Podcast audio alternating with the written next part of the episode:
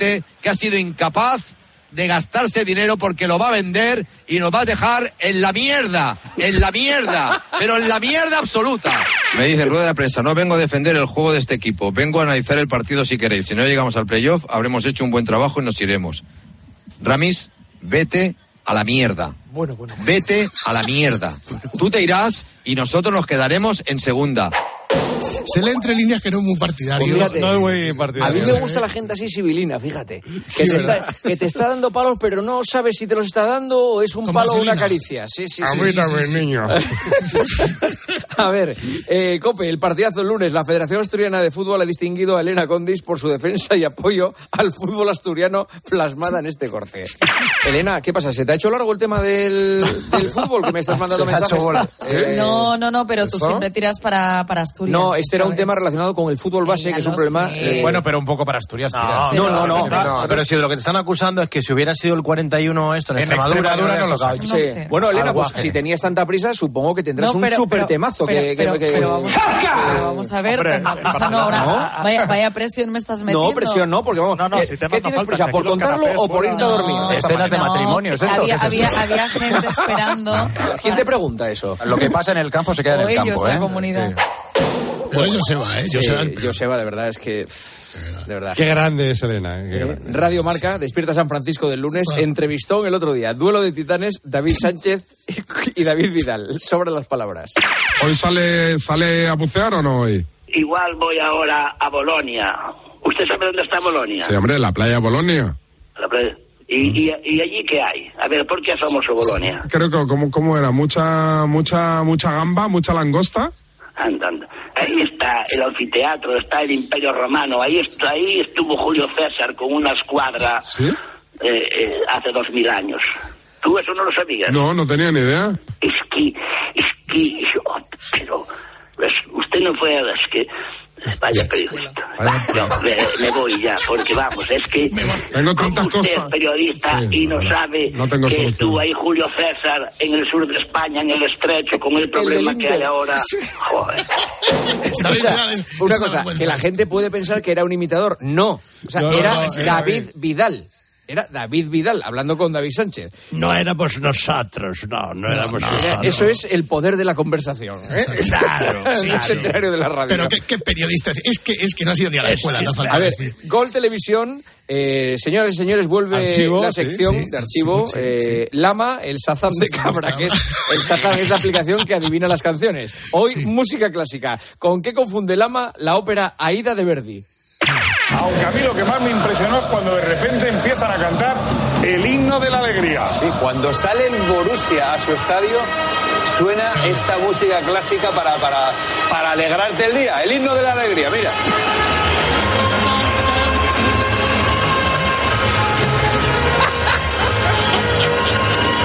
La alegría del Madrid. Un repaso. Bueno, ahí muy bonito todo, pero Palmolive. Ahí estaban alegres todavía ellos, ¿eh? Muy bonito. Gallego es indie, pero de cultura musical diré, vamos. Menuda vergüenza. Hombre, Suanca. Hombre, para un amante. A Gallego le saca de los antimbanquis y Suanca es una vergüenza esto, ¿eh? El Shazam de Cabra ha confundido la Aida de Verdi con el cuarto movimiento de las novelas de Beethoven, más conocido como el himno de la alegría. Un disparate total. A la próxima se queda sin Juego Olímpico y mando a París a César Lumbrera. Escucha, si hicieras mucho de Swankar, te morías en 10 minutos. Vamos, ¿eh? O sea, es porque tengo dos frases. Oye, sí. ¿No os acordáis de la llamada de Polska? Estuvo a mirar 3 días sin hablar. Sí, es muy duro. ¡Polska! Polska. A ver, bueno, Juanma, seguimos con la música adelante. A ver, Juanma... Esto es inteligencia artificial. El falso. Esto que vais a escuchar ahora no ha ocurrido, es inteligencia artificial, pero podría ocurrir perfectamente. Ocurrirá. Ya están los equipos en el terreno de juego, a punto de empezar. Y qué bonito, Paco, el ambiente del Bernabéu. Afición del Real Madrid, afición del Leipzig, cantando juntas el We Are the Champions. Todo listo, gran ambiente en el estadio, sorteo de campos y la grada, Paco, pasándosela en grande, cantando la Marsellesa.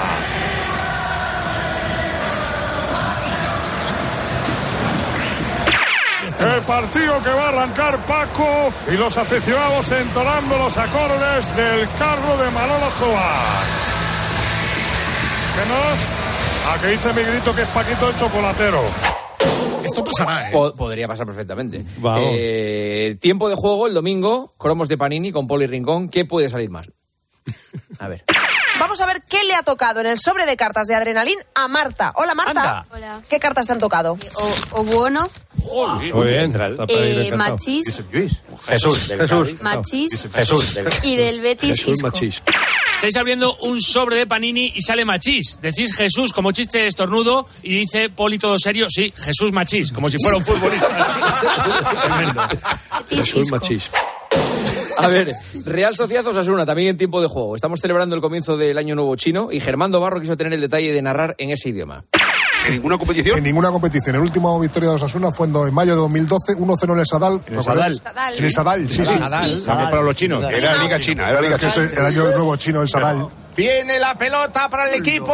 Churi Uldin. Viene Pacheco. Conduce con la zurda. Ya ve la Remilo. Toca la pelota. Traolé. Juega. La pone por dentro para Umar el Sadí. Se marchaba a banda.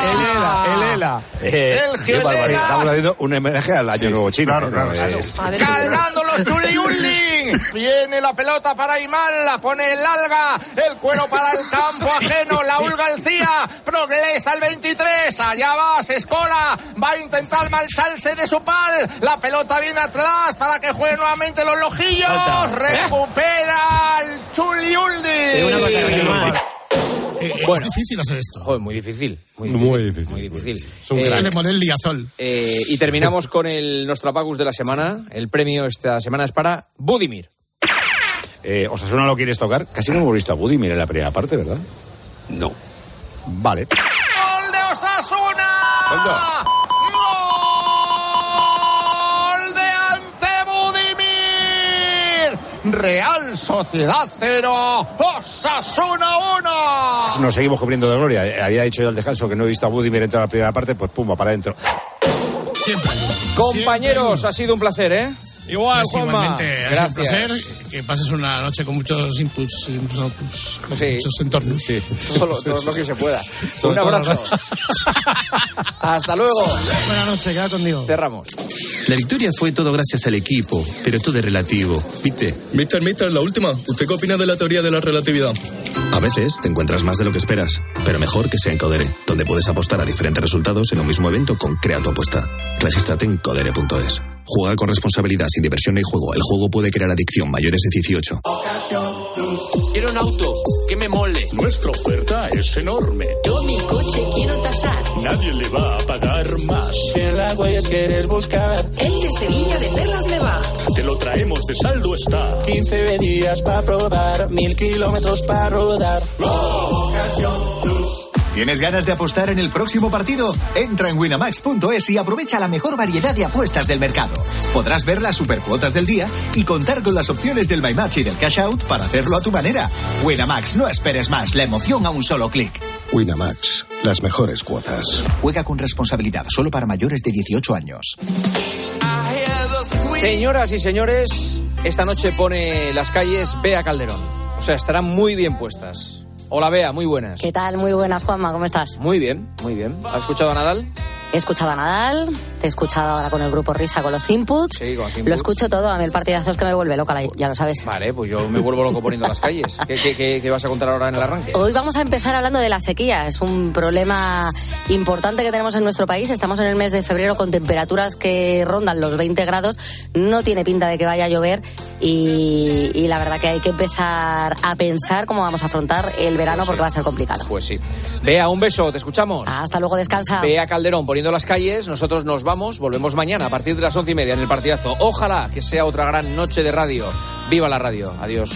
Juanma Castaño. El partidazo de COPE. Estar informado.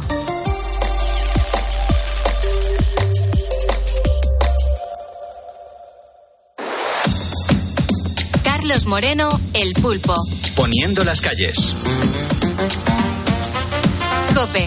Estar informado. ¿Qué tal? Ponedores, muy buenas noches. Vamos a arrancar poniendo las calles. Es la 1:39 de la mañana y vamos a comenzar, bueno, el jueves dejando atrás todo lo que nos deparaba la jornada de ayer. Un día en el que el PP, por ejemplo, anunciaba que van a reprobar al ministro Marlaska, tanto en el Congreso como en el Senado, por lo que consideran una nefasta gestión de la lucha contra el narco. También un día en el que se ha sabido que uno de los guardias civiles asesinados en las costas de Barbate había participado por la mañana en una operación en Sevilla en la que caía la banda a la que pertenecía Antonio Tejado, sobrino de María del Monte, y una jornada en la que hemos conocido un estudio interesante.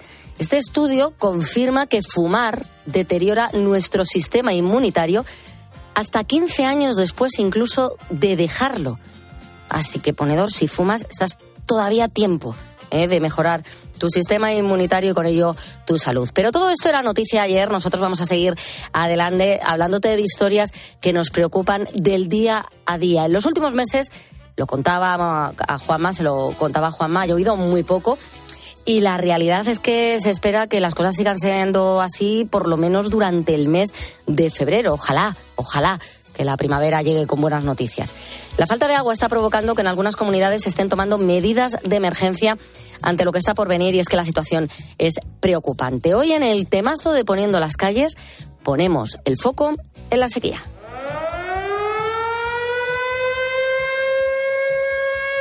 Y empezamos en Cataluña. Allí ya se ha decretado el estado de emergencia por los problemas que está provocando la sequía. Afecta a casi 6 millones de personas de más de 200 municipios, incluido Barcelona.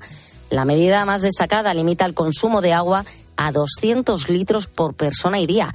Jordi tiene 53 años y vive en una de estas áreas afectadas. Vives con un poco de incertidumbre. Casi 2 o 3 días lo que hago es salgo a la calle, abro la tapa y miro el contador a ver cuánto agua he consumido. Si me paso de consumo, estoy en el paquete de ciudadanos que nos pueden llegar a sancionar. Yo ducharme, me ducho poco. Mi hija cada 3 días, mi hijo una vez a la semana, y yo, si puedo ahorrarme una ducha a la semana, lo hago. Sabe muy bien de lo que habla porque las restricciones empezaron hace 3 meses. Encima, si se pasa, corre el riesgo de ser sancionado con hasta 3.000 euros. Yo ducharme, me ducho poco. Mi hija cada 3 días, mi hijo una vez a la semana, y yo, si puedo ahorrarme una ducha a la semana, lo hago. En las cuencas catalanas, los embalses a duras penas llegan al 16% de su capacidad. Hablamos de hasta 4 veces por debajo de la media de la última década. Aquí cada día veíamos como cada día bajaba el embalse medio metro. Que nosotros vimos, tío, que cada día esto no es normal, ¿no? Veníamos de esos años de mucha agua, de que sobraba, de que el río bajaba muchísima agua, pero llegó septiembre, llegó octubre, no llovió, pasó el invierno, no llovió, no nevó, llegó la primavera tampoco, y así hemos seguido durante los últimos 2 años. Has escuchado a Marc, el dueño de una empresa de actividades en kayak en las inmediaciones del pantano de Sau, uno de los más afectados por esta sequía. En los 20 años que lleva trabajando en este lugar, no recuerda tanta falta de agua a estas alturas. Vamos a abordar cómo está ahora mismo la situación de la sequía en Cataluña con Javier Latorre, el presidente de la Asociación Catalana de Amigos del Agua. Buenas noches, Javier. Buenas noches, aquí mirando al cielo. Normal, deseando que caiga agua. Xavier, ¿cómo analizas las medidas que se anunciaron en principio por el gobierno de Cataluña? Bueno, realmente nuestra situación es que estamos en la UCI hidrológica. Y cuando uno está en una situación tan complicada como la que estamos, pues las medidas que se pueden tomar a corto plazo no alcanzan más allá de la denominación de quirúrgicas.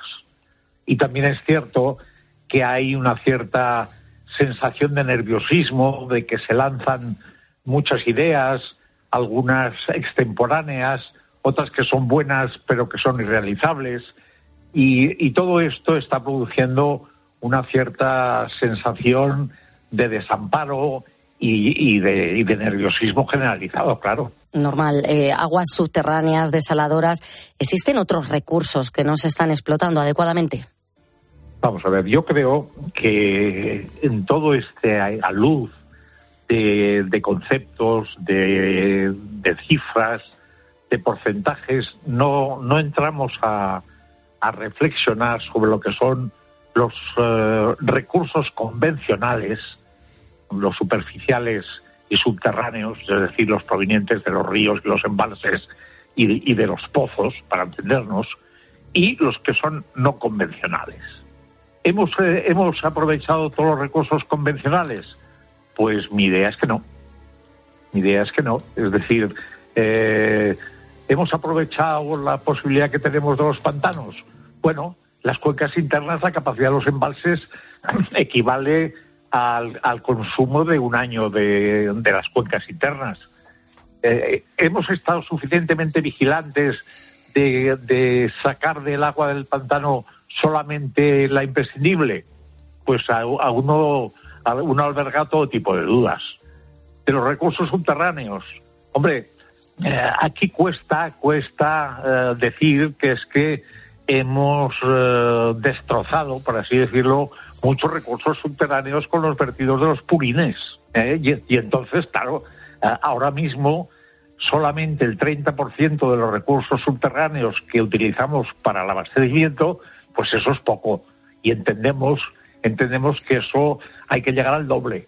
Es decir, de recursos subterráneos estamos utilizando muy poco. ¿Qué es lo que habría que hacer?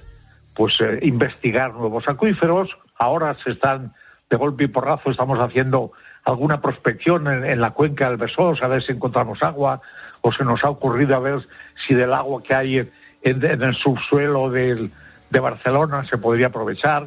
Esto pues naturalmente está fuera de contexto en este momento, pero la descontaminación de algún acuífero, aunque sea cara, hay tecnología para hacerlo, hay que hacerlo.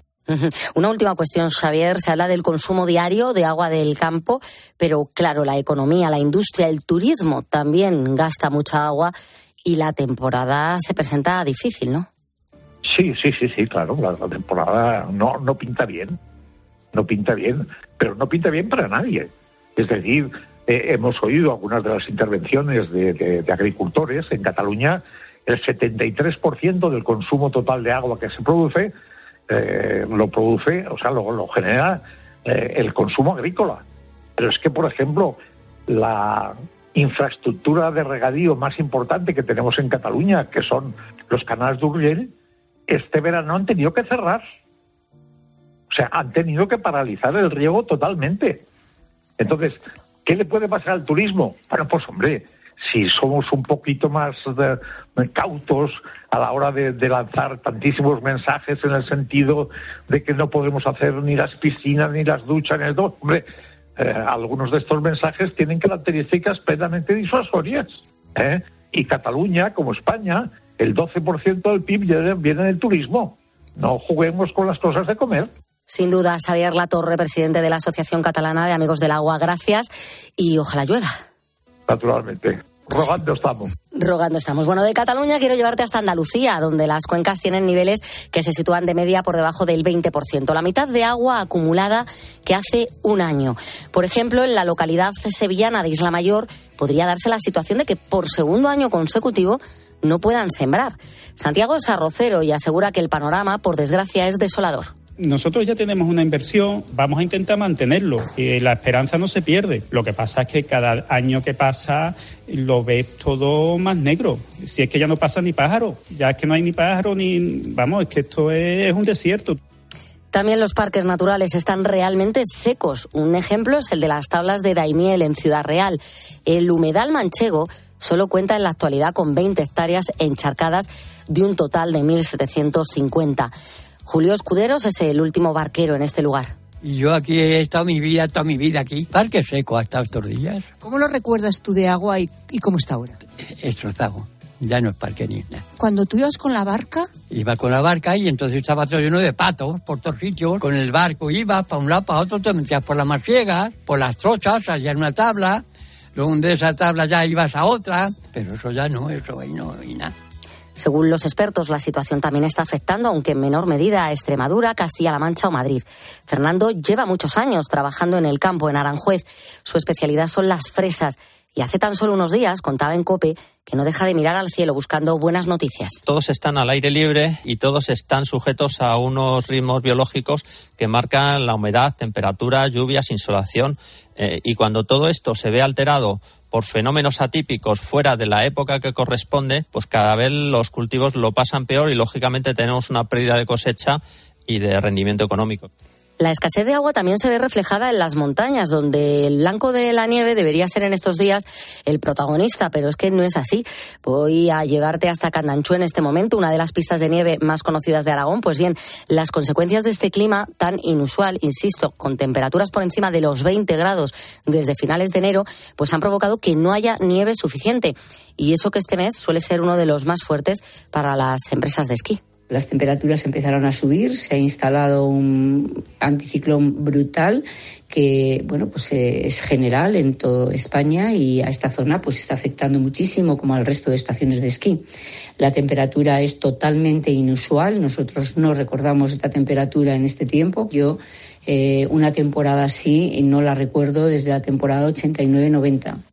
Escuchas, Amparo, dueña de un hotel en Candanchú, asegura que estas últimas semanas han sido críticas y que debido a las altas temperaturas sus clientes han cancelado algunas de sus reservas. Los fines de semana se han resentido bastante, nada que ver con lo que debería ser. Este fin de semana del 2 al 4 pues verdaderamente está siendo catastrófico, por lo menos en nuestro hotel a nivel de ocupación.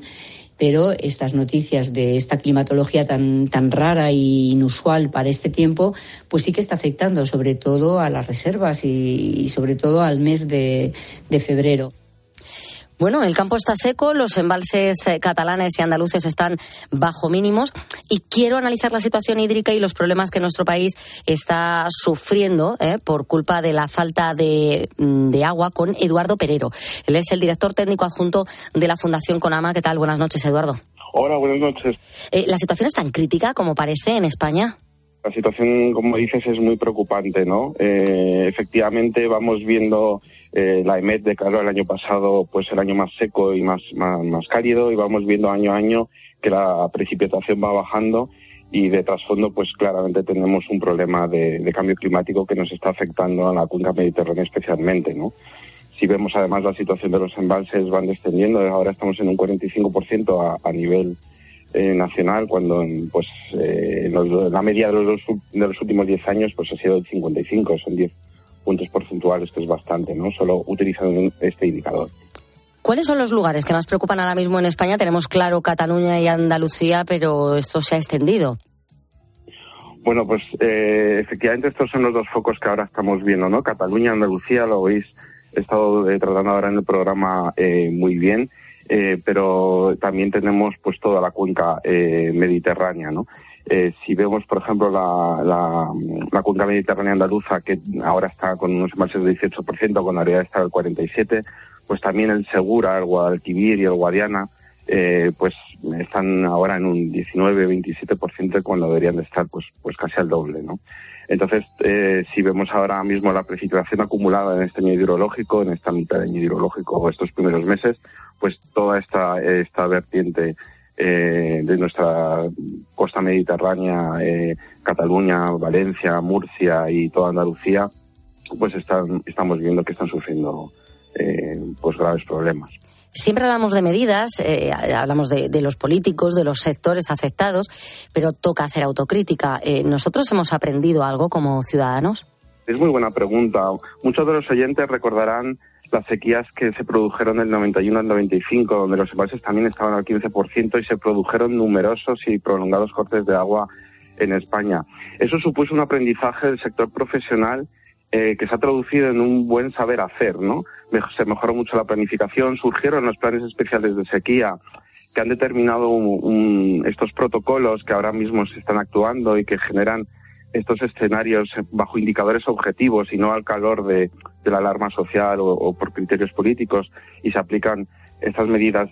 Lo ha hecho el sector, y entonces ahora, aunque ha habido a lo largo de los años más periodos de sequía, lo cierto es que hasta ahora no hemos sufrido esos periodos de recortes de la población, ¿no? Lo ha hecho también el sector profesional del agua, que no lo hemos notado en cortes, y además hemos pagado el agua a un precio muy bajo si lo comparamos con otros países europeos que además no tienen nuestros mismos problemas. Quizá haya sido parte del error, no hemos dado una señal económica para ser conscientes de esta necesidad de ahorro que tenemos, porque cada vez vamos disponiendo de menos cantidad de agua. Es verdad que hay sectores que sí han hecho ahorros, ¿no? Si nos vamos de los ciudadanos, como algunos del sector agrario han sido más conscientes, ¿no? Otra pregunta complicada, porque claro, llevamos meses ahora mirando al cielo preocupados, pero esto sabíamos que podía volver a ocurrir porque no se han tomado medidas antes. En primer lugar, hay que advertir que las medidas que escuchamos ahora son medidas de emergencia, coyunturales, paliativas. No hay que tomarlas como medidas estructurales, ¿no? Si en algún momento hay que traer agua por barcos, pues si hay que hacerlo se hace, pero que eso nunca lo consideremos como una medida que hay que hacer. Las causas de que no se han llevado las inversiones necesarias, yo las asumo a dos. Por un lado, a veces falta de voluntad política en inversión de este tipo de medidas, de las administraciones que están implicadas, ¿no? Hay programas de medidas de los planes hidrológicos que hay que cumplirlos y se han ido retrasando por distintos motivos. Y por otro lado también porque los sistemas financieros y económicos no han estado bien diseñados.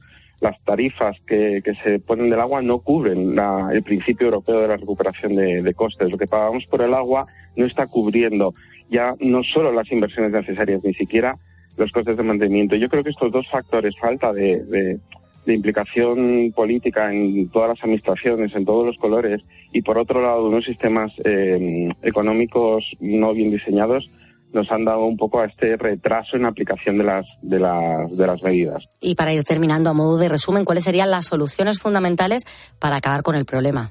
Bien, te las digo, pero no hay soluciones mágicas. El problema hay que abordarlo desde un mix de soluciones y el conjunto de ellas es la que nos va a dar esa solución, y están interconectadas. Y están en los planes hidrológicos y están en el plan de adaptación al cambio climático. Hay que confiar en los técnicos que lo han construido. Ahí está la modernización de las estaciones depuradoras de aguas que nos van a permitir reutilizar aguas desaladas. Está la desalación que estaba pidiendo la Junta de Andalucía, que lo habéis puesto hace un momento. El control de fugas, ¿no? Para la eficiencia, y el control de fugas se está viendo. Ahora hay un paquete de medidas de los Next Generation de digitalización del ciclo del agua que nos van a permitir mejorar mucho mejor la toma de decisiones. La modernización no solo de los regadíos, sino también de su gestión y el empoderamiento del sector agrario, ¿no? Y también, como no, el mejorar las masas de agua y la restauración de los cursos fluviales que necesitamos para tener agua de calidad. Por ahí estarían las grandes directrices a nivel de política del agua. Pues nos ha quedado claro, Eduardo Perero, director técnico adjunto de la Fundación Econama. Gracias de verdad por habernos atendido. Muchas gracias por dar también voz a los profesionales. Pues a la 1:57 de la mañana, hablando de la sequía, está claro que el tema es complejo, pero siempre hay que pensar en soluciones. Vamos a poner un ejemplo, el de la Comunidad Valenciana. A 2 kilómetros de la costa de Oropesa, en Castellón, comienza un proceso que sirve para abastecer de agua a 150.000 personas de las localidades de Oropesa del Mar, Benicàssim y Cabanes. El procedimiento empieza aquí y acaba en las casas de los habitantes de esta zona. Las desaladoras son una de las posibles soluciones para combatir la sequía. Actualmente, España cuenta con 765 plantas desaladoras y se producen en ellas alrededor de 5 millones de metros cúbicos al día de agua desalada para abastecimiento, riego y uso industrial. Para tratar de hacer más comprensible esa cifra, hay que tener en cuenta esto. Por ejemplo, si toda esta agua se utilizara para el consumo humano, tomando como referencia un consumo medio por persona y día de unos 150 litros... se podría abastecer a cerca de 34 millones de personas. 34 millones de personas. Los partidarios de las desaladoras las ven como la gran solución, y los que no son partidarios dicen que tienen costes económicos enormes, además de que son muy contaminantes. Y ahí está el debate, pero más allá de eso, el proceso, es complicado. En Poniendo las Calles vamos a seguir mirando al cielo para mantenerte informado de la situación, pero está claro que la sequía es uno de los principales problemas de nuestro país y todos tenemos que intentar ayudar en la medida de lo posible ahorrando agua en casa.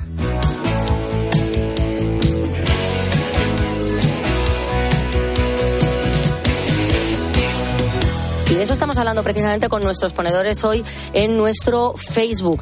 Rosa Huerta, por ejemplo, dice que ella ya está colaborando. Dice, bueno, muy sencillo, ducha rápida siempre, cierro el grifo cada vez que aclaro algo del fregadero mientras lo coloco para que escurra y paso así a la siguiente pieza. Lavadoras llenas, dice, bueno, aquí no estoy sufriendo restricciones de agua, pero desde siempre me duele cada gota que se pierde porque es algo que no se fabrica. Como digo, de esto vamos a hablar con los ponedores.